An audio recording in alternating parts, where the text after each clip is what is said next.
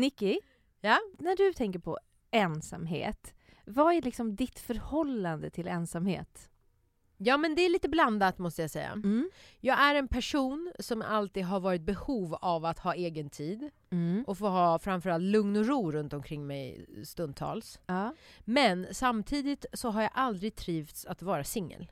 Ja, just det. Jag tycker om att ha en relation och ha en partner som står mig väldigt nära.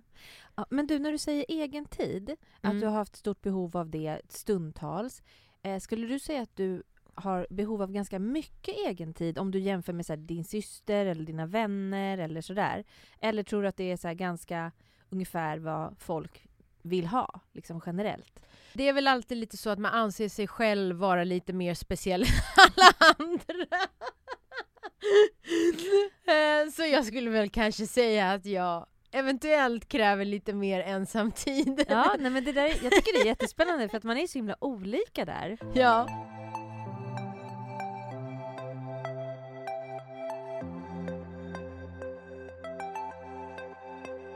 Hej och välkomna till Relationellt med mig Nicky Amini. Och mig, Anna Bennick. Vi pratar ju ensamhet här Ja, i olika former. i olika former ska vi ta oss an ensamheten idag. Ja, men tillbaks till då mitt behov av eh, ensamhet.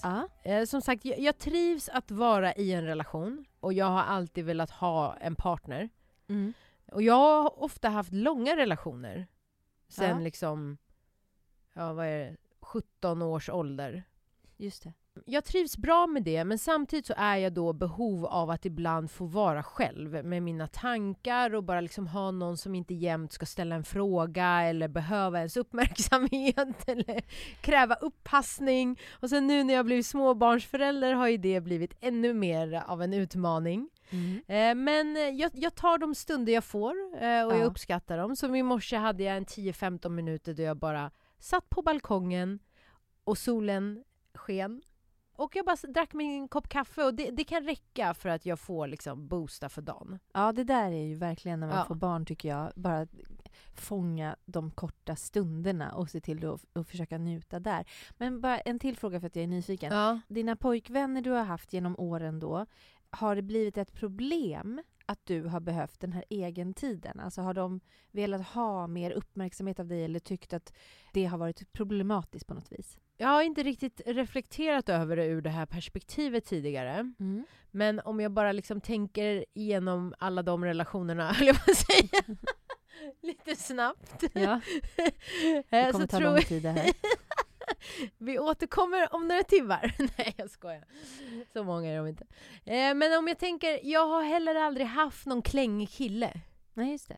Någon som är så liksom i behov av konstant uppmärksamhet och bekräftelse. Jag tror inte jag skulle klara av det, Nej, om jag det. ska vara ärlig. Så du har inte, det har inte krockat särskilt mycket? Nej, men däremot tror jag med ålder och tid har jag blivit bättre att faktiskt prata om vad jag tänker och vad jag känner. Just det. Och det uppskattar jag väldigt mycket med min man eh, Niklas idag. Att han tar sig alltid tid och lyssnar på mig. Och bollar eh, och liksom eh, känner in vad jag känner. Mm. Och, och på så sätt gör det ju att jag känner ju verkligen att jag får ut någonting av min relation. Mm. För en sak som vi kommer prata med om i det här avsnittet är ju också folk som lever i relationer men ändå känner sig ensamma. Just det. Jag har en bra balans. Jag, jag är lite av en ensamvarg och behöver krypa in i mitt skal ibland. Men jag tror också ibland att det kan ha att göra med den bransch och, och det yrke jag har haft. Jag har alltid befunnit mig också på arbetsplatser där det är enormt mycket intryck, det är mycket människor. Det har varit eh, liksom, ja men, mycket som kan påverka ens tankar och liksom hela ens självbild också. Just det. Så jag har behövt distansera mig. Ja. Hur är du? Alltså mitt förhållande till ensamhet är komplicerat, skulle Okej. det stå på Facebook. Väldigt komplicerat. Nej men jag är jättedålig på att vara ensam. Eller jag ska inte säga att jag är det nu, för jag har eh, fått eh, liksom lära mig att hantera det. Men jag har varit, och fortfarande är det liksom en, min ömma punkt Mm. eller min sårbarhet eller sådär.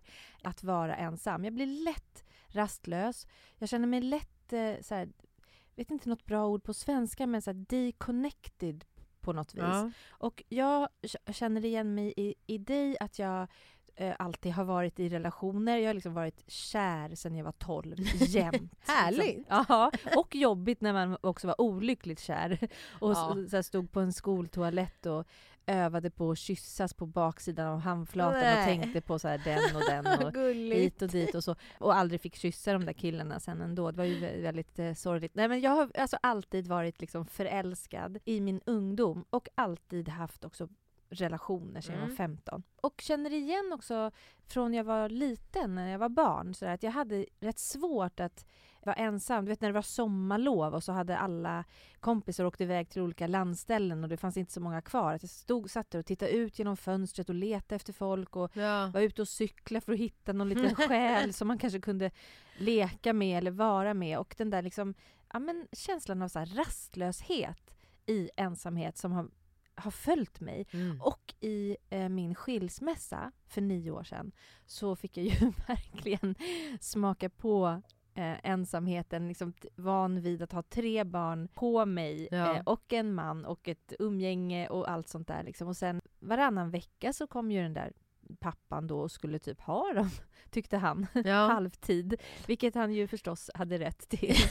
Men jag minns de här gångerna när jag stod och vinkade så här på trappan. Hej då, vi ses snart Ja. igen och det blir bra. Och sen så bara stängde jag dörren och eh, gick in och storgrät Mm. för att jag eh, kände mig så övergiven och eh, bokade in saker med vänner varenda kväll. Och jag är, även om det är nio år sedan, jag är lite för gammal för att, att gå ut och äta och eh, träffa folk varje dag i veckan. Jag Ja. jobbar ju ganska mycket.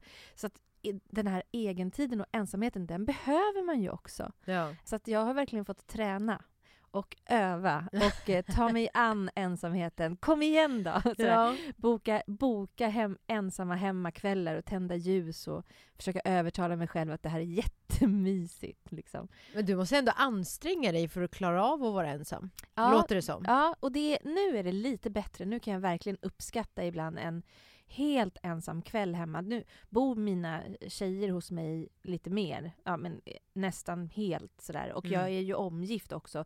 Så nu, nu har jag folk igen och jag kan verkligen uppskatta en och annan kväll. Men det är, det är inte jag och ensamheten. Vi Nej. är liksom inte jättebundis. Det känns också som att samhället och de normer och strukturer som finns, det utgår ju från att alla ska leva i en relation. Ja. Eh, och så ska man skapa en familj och ha barn. ja, det är Eh. det rättaste sättet att leva. Ja. Ja. Eh, och det kan ju också då vara det som orsakar att man kanske upplever ensamheten som negativ. Ja, och jag tror verkligen att du sätter fingret på något där. Att eh, ensamhet kan bli ett problem utifrån hur normerna ser ut. Mm. Inte utifrån vad hur mitt behov Nej. egentligen ser ut. Även om man inte har en relation så kan det ju också vara så att man inte har så mycket vänner att umgås med. Ja. Allt sånt, det känns ju som det normala. Att man ska leva i en relation och man ska ha ett bra socialt umgänge och Mm. ska ha kollegor som man trivs och kommer överens med. Så här. Allt eh, utanför det, då är det ju någonting som är fel och att man då känner sig ensam. Mm. Om man känner sig utanför. Ja, om man inte har det som alla Ja. andra anser Ja. att If you're struggling to lose weight, you've probably heard about weight loss medications like Wigovi or Zepbound, and you might be wondering if they're right for you. Meet PlushCare, a leading telehealth provider with doctors who are there for you day and night to partner with you in your weight loss journey. If you qualify, they can safely prescribe you medication from the comfort of your own home. To get started, visit plushcare.com slash weight loss. That's plushcare.com slash weight loss. plushcare.com slash weight loss.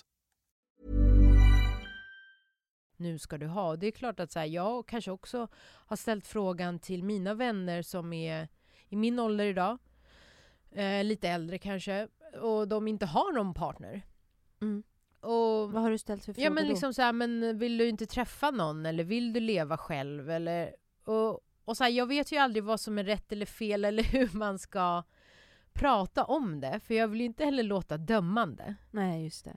Eh, men jag kanske ändå upplever att vi är ju vänner och det är ändå någonting man kan prata om, om man vill. De kanske Ja. inte vill det. Då får de Nej, säga ja, till men precis, mig. men jag tror väl det att om man, om man ställer frågor och utifrån omtanke vill veta hur tri, trivs du på det här sättet som du lever nu? Ja. Eller tänker du något annat så småningom eller så? Mm. Då, är det ju, då har man ju undvikit risk ganska mycket tror jag. Att, Mm. eh, att göra illa någon eller att låta dömande. Mm. Ehm, men det är ju de som väljer att leva på andra sätt får ju oftast väldigt många andra åsikter och, och just det som du säger, dömanden på sig för att man har- valt att leva på ett annat vis.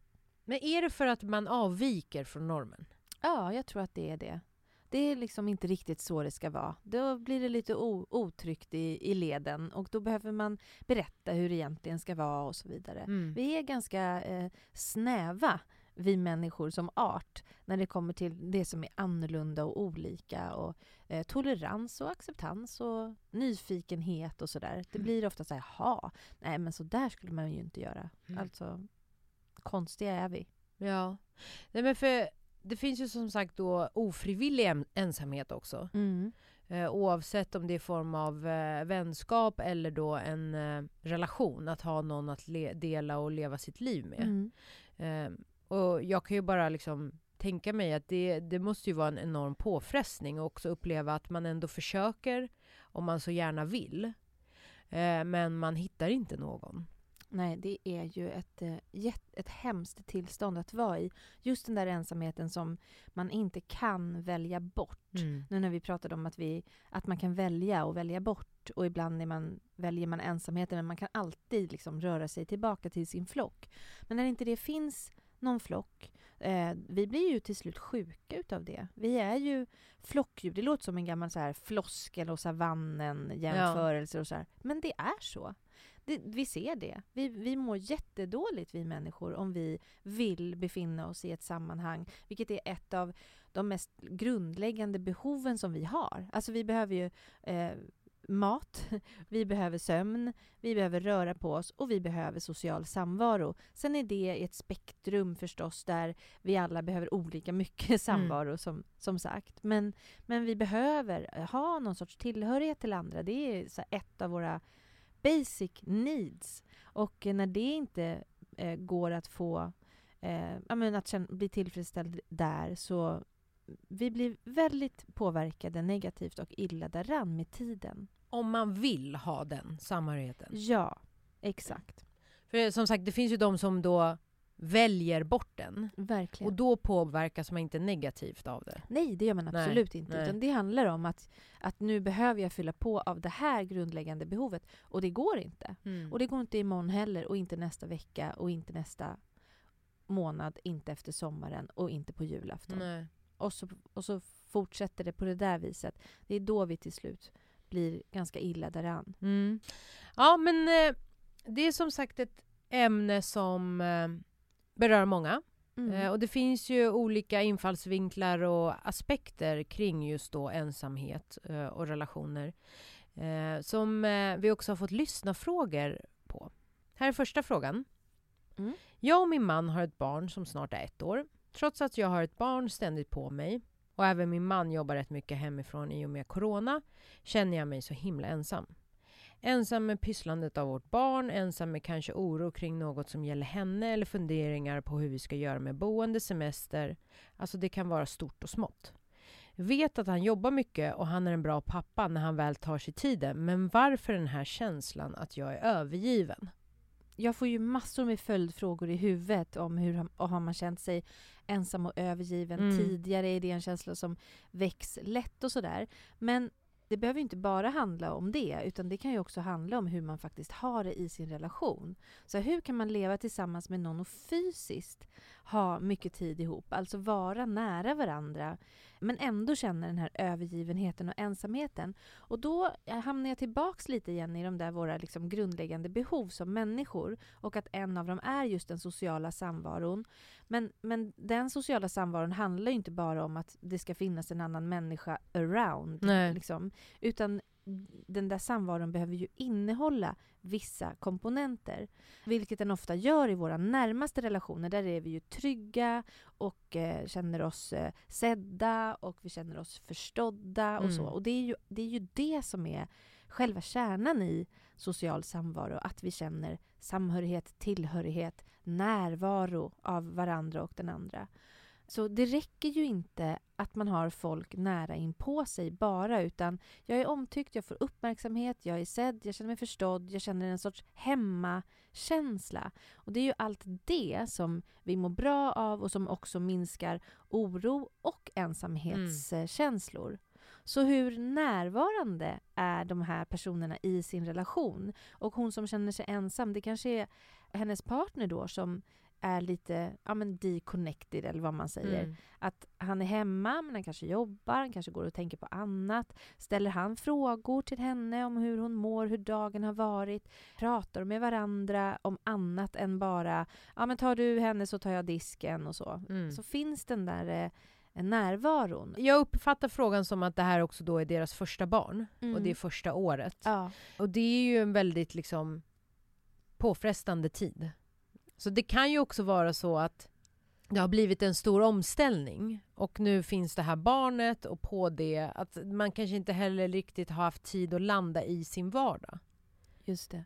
Med liksom den nya konstellationen och den nya familjen. Ja, och sen så ett barn som man har ständigt på sig och ja. på sin kropp i stort sett ger ju också mycket fysisk närhet och även liksom mm. närvarotid förstås. Men det är ju ingen liksom jämlik relation riktigt, Nej. utan ett litet barn som man tar hand om, som man behöver tillgodose behov och, och fixa och dona med. Men det är ju inte allt man behöver i en relation som vuxen, utan Nej. som vuxen behöver man ju också ja, men, vuxensamtalen och eh, mm. eh, den typen av umgänge och närvaro. Eh, och det kan man inte få från ett litet barn. Nej, man får massor ifrån ett litet barn, men ja. inte det. Nej. Eh, inte bli liksom omhändertagen tillbaka. Jag, jag kan ju relatera till den här frågan på så sätt att liksom hur, hur man själv känner sig som småbarnsförälder, och det är ju väldigt individuellt. Men jag är ju också väldigt slut i huvudet när min lilla dotter till slut har somnat. Då vill man ju ibland bara få sitta och vara för sig själv en stund eller bara titta på en tv-serie och inte riktigt interagera med varandra. Nej men verkligen. Som sagt, det här är ju någonting som hon upplever. Men jag får inte intrycket av att hon har pratat med sin man om det.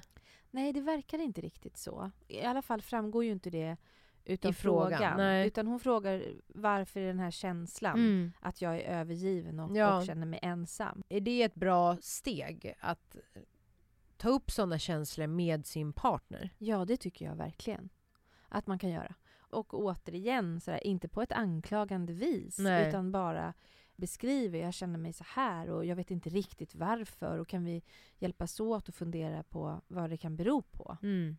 Det kan ju vara så att man bara behöver ändra några saker i sin relation för att den här känslan ska minska. Mm. Det kan ju också finnas en sårbarhet, har man känt sig ensam när man var mindre? Har man varit övergiven i andra viktiga relationer? Mm. Är det mm. någonting sånt som växer upp? Det har vi ju ingen aning om här. Men ganska ofta så kan man ju hitta lite information om man tittar på den relationen man är i. Ja. There's never been a faster or easier way to start your weight loss journey than with plush care.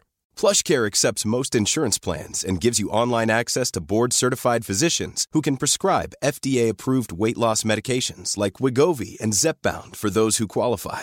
Take charge of your health and speak with a board-certified physician about a weight loss plan that's right for you. Get started today at plushcare.com slash weight loss. That's plushcare.com slash weight loss. plushcare.com slash weight loss. Planning for your next trip? Elevate your travel style with Quince. Quince has all the jet setting essentials you'll want for your next getaway, like European linen, premium luggage options, buttery soft Italian leather bags, and so much more. And is all priced at 50 to 80% less than similar brands. Plus, Quince only works with factories that use safe and ethical manufacturing practices. Pack your bags with high-quality essentials you'll be wearing for vacations to come with Quince. Go to quince.com/pack for free shipping and 365-day returns. Ska vi gå vidare till nästa lyssnarfråga? Mm. Den går så här. Jag har inte så många vänner, men har begravt mig i jobbet de senaste åren. Det är också där jag träffar folk, deltar i möten med andra, etc. Nu har vi jobbat hemma snart ett år och jag har aldrig varit så här ensam. Samtidigt är det ingenting man bara berättar. Jag skäms väldigt mycket över att jag känner mig så här. Hur kan det här hanteras? Jag känner mig helt deppig och saknar mening med det jag gör. Ja, gud, det fattar jag verkligen. Jag tror många eh, känner igen sig i det här det här senaste året, inte minst. Det här är ju en jättevanlig story som jag hör ofta. Fler än man kan tro har ju sitt huvudsakliga umgänge på jobbet. Det är där man lägger sin kraft, energi, man får motivation, man känner att man gör roliga grejer ihop och, och så känner man gemenskap också med andra, med sina kollegor som också tycker att samma saker är roliga som jag tycker. Så det är inte konstigt att det här är deppigt och tyst och ensamt. Det finns massor av saker som den här personen som har skrivit in kan göra. Men det första måste vara att bryta den här tystnaden. Det här är ju visst någonting som man berättar. Jag tänkte verkligen på det. Jag föreläser just nu på ganska många olika arbetsplatser om hur det här läget kan hanteras på bästa sätt. Jag menar nu, nu eh, under coronaåret mm. som har gått och eh, hemarbetet och vad det gör med oss människor och struktur och social samvaro och sådär. Och hur vi påverkas på olika vis där förstås. Där handlar det ju ofta om att få fatt i vilka det är som inte har det så bra i hemarbetet. Och eh, igår faktiskt så utbildade jag eh, ett gäng chefer, marknadschefer, där vi hade jättespännande diskussioner och pratade om olika sätt att få medarbetare att berätta om hur de har det. Man kan använda mm. olika verktyg för att snappa upp signaler och så vidare. Men en sak är ju faktiskt också att alla vi individer har ett eget ansvar att tala om när någonting inte fungerar så bra längre. Vilket den här personen inte har gjort. Och det är så himla vanligt för att man skäms över att man känner sig ensam då. Men det blir väldigt svårt att veta för omgivningen om man inte säger någonting alls. Små saker kan man göra som kommer göra skillnad. Och ett tycker jag är att man ska prata med sin chef. Mm. Och om man inte har någon relation alls eller ingen vidare bra relation till sin chef och det är uteslutet så kan man kanske vända sig till en kollega i alla fall och bara berätta så här känns det just nu. Jag håller på mm. eh, och eh, ja, men, tappa all min motivation. Jag känner mig jättedeppig här hemma. Vad gör du? Hur gör ni? Vad kan man göra? Och så vidare. Och så får man lite hjälp med problemlösningen. Det är intressant för det är oftast det att man vågar inte prata om vad man känner eller vågar inte säga vad man egentligen tycker. Men nästan alltid när jag faktiskt har vågat uttrycka mina känslor eller mina åsikter så har det alltid varit att personen som jag pratar med har sagt jag har exakt samma känslor. Jag har tänkt likadant. Mm. Jag tycker som du, eller jag kände också så då och då. Eh, så man får, det finns alltid en igenkänning och det kan ju vara ibland bara också det man behöver. Det kan ju vara så befriande att också få höra att någon annan upplever samma sak som dig. Mm, snacka om att minska känslan av ensamhet ja. egentligen. Alltså att man inte är ensam mm. om att känna sig ensam. Ja, och det jag menar är egentligen att jag, tror att så här, om man bara faktiskt skulle våga prata om hur man känner så tror jag inte bara att man skulle må bättre men man skulle också snabbt inse att så här, man är inte ensam i de känslorna. Nej, verkligen inte. Och dessutom så brukar ju de flesta Eh, människor var välvilligt inställda. Att om man berättar att ja, men jag tycker det är så tråkigt hemma och jag har mina flesta sociala kontakter med kollegor på jobbet och så, så kan man ju problemlösa kring det. Då se, kan man ses en gång i veckan och äta lunch ute och gå ut i promenader. Mm. Det går ju att kanske cykla till någon eller och, och ta bilen till någon eller så. Mm. Eh, man kan ha lite walk and talk-möten, man kan ha eh, digitala fikapauser, gemensamma pauser på under dagen där mm. man dricker kaffe och ses på Teams eller Zoom eller mm. något sånt där. Det finns ju massa små saker man kan göra så att dagen blir lite mindre ensam och tyst. Ja. Och sen vet jag ju att det här är någonting som alla organisationer och ledare sliter med. Mm. Att förstå vilka är det som far mer illa hemma? Vilka är det som behöver extra stöd i de här frågorna? Och, men då måste man ju ja, men, berätta. Mm. Det är ju dags för forskningskollen. Gud vad roligt. Vad har du hittat för spännande den här gången, Anna? Jag hittade faktiskt en, en spännande studie från 2018. Alltså ens partner, eller partners, är ju ofta så ganska primär, alltså en viktig källa till socialt stöd. Och det är ju någonting som minskar den här ensamhetskänslan. Precis som vi var inne på tidigare, att bli sedd, att någon fattar, att någon frågar hur är det fatt mellan varven?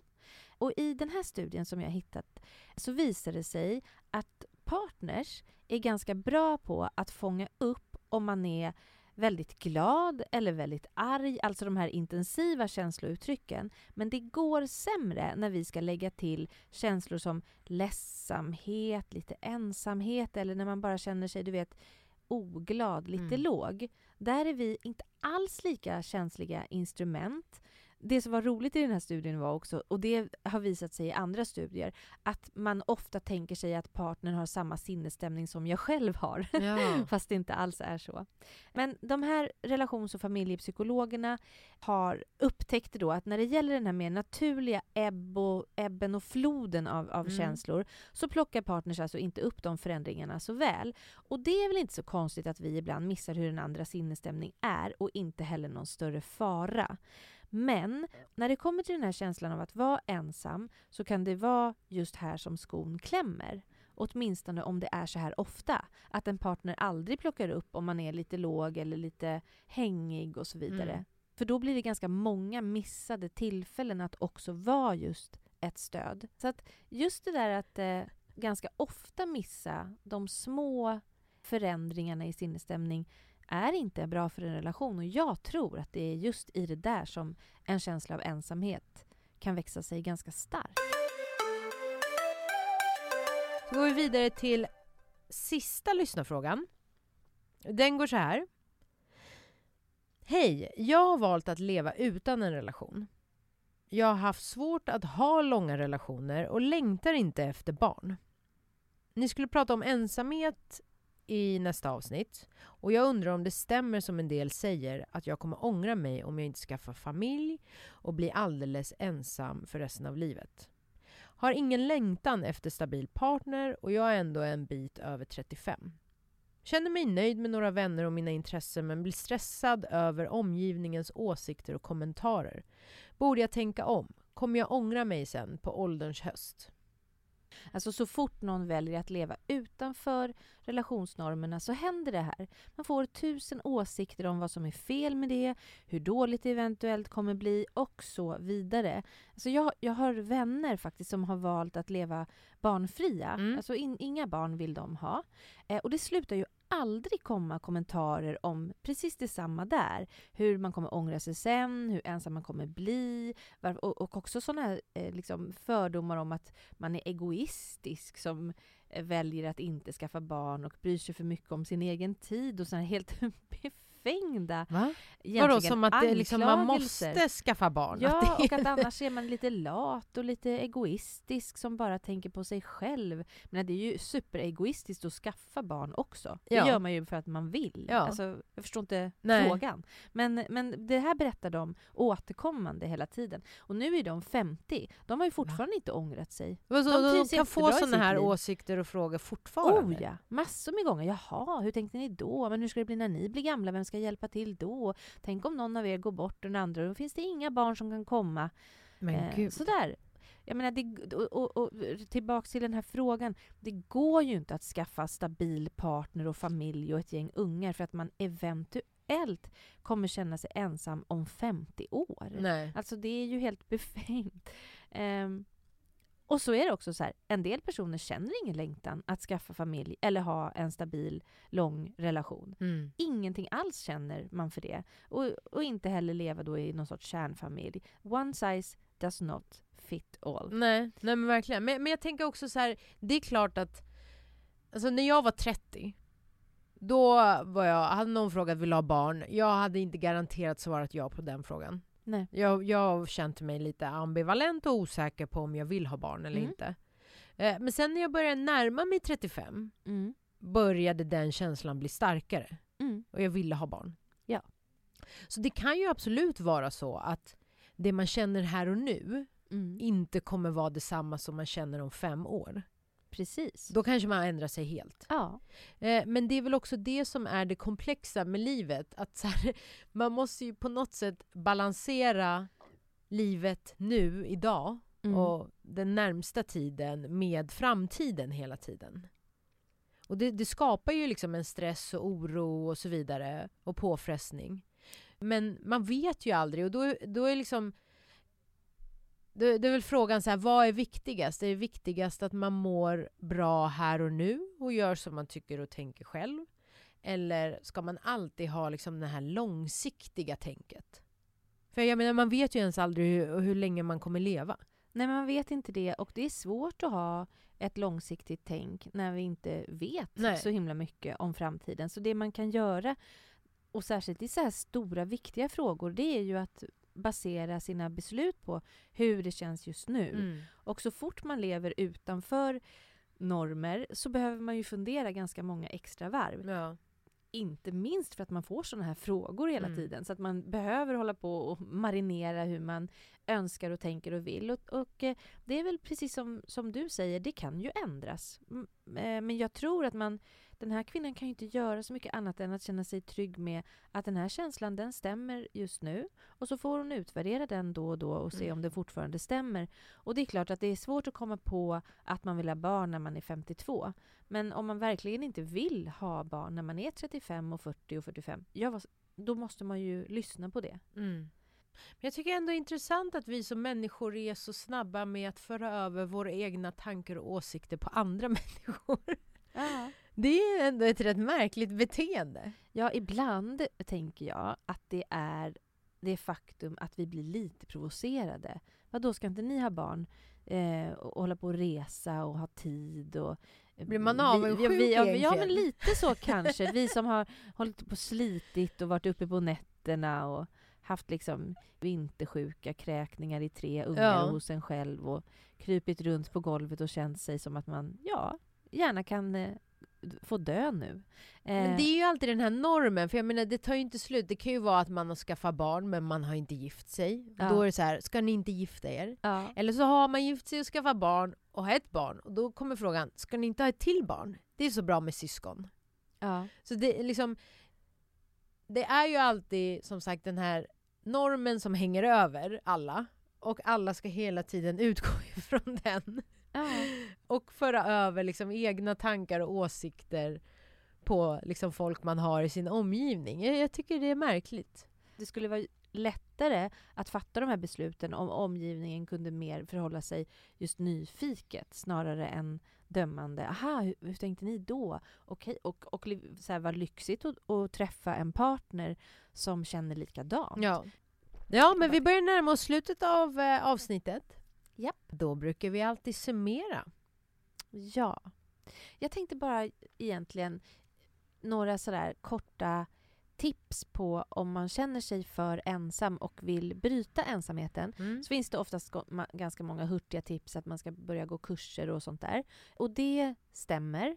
Man behöver kanske eh, göra saker på ställen där det finns människor. Men det första tipset måste alltid vara att kanske söka lite hjälp för de saker som är är hindrande som står i vägen för att man ska våga ge sig in i olika sociala sammanhang. För har man varit ensam en tid så brukar man liksom vara tungt påverkad av, av skam, av nedstämdhet, av bristande tilltro till min egen förmåga, jag har inget självförtroende i sociala sammanhang. All, massa sådana där saker som gör att det blir helt omöjligt att få tipset så här, gå på en AV Mm. och mingla. Alltså det är jättesvårt om man också är väldigt blyg eller har social ångest på olika sätt. Så att oftast så behöver man hjälp när man Mm. har varit ensam ett litet tag för att man är i ett ganska dåligt skick då. Så det blir liksom första, första tipset. Sen handlar det ju faktiskt om att eh, ja, men, sträcka sig ut i olika sociala arenor och fundera, vad finns det ställen där jag kan möta nya huvuden? Kanske både fysiskt i framtiden, men, men nu digitalt, där jag kan öka, öka samvaro, öka meningsutbyten, öka lite umgänge och sådär.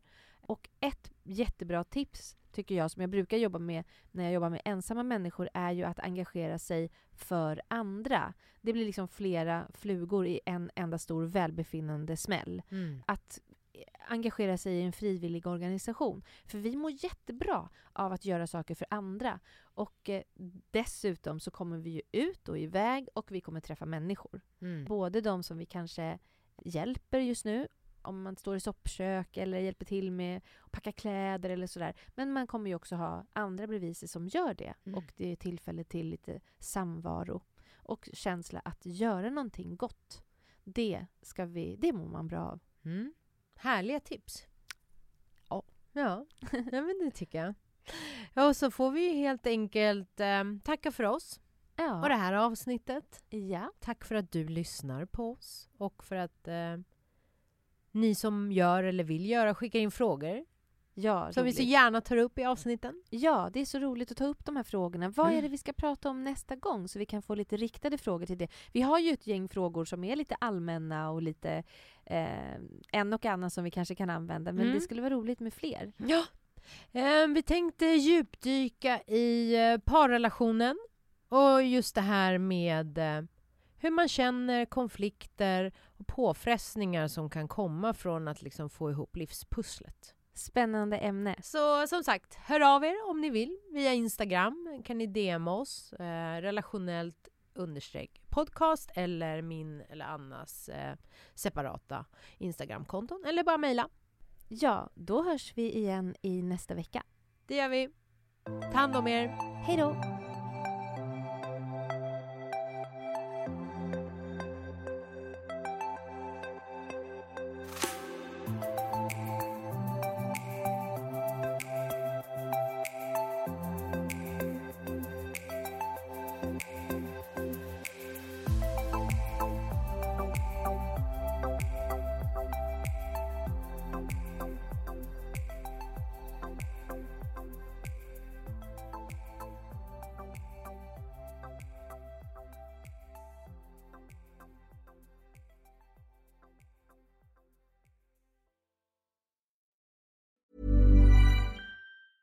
Planning for your next trip?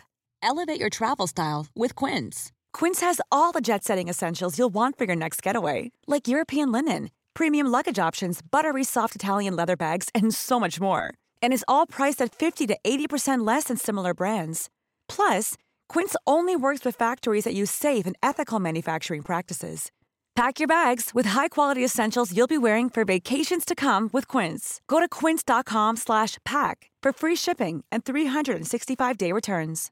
Imagine the softest sheets you've ever felt. Now imagine them getting even softer over time. That's what you'll feel with Bowl and Branch's organic cotton sheets. In a recent customer survey, 96% replied that Bowl and Branch sheets get softer with every wash. Start getting your best night's sleep in these sheets that get softer and softer for years to come. Try their sheets with a 30-night guarantee. Plus, get 15% off your first order at bowlandbranch.com. Code BUTTERY. Exclusions apply. See site for details.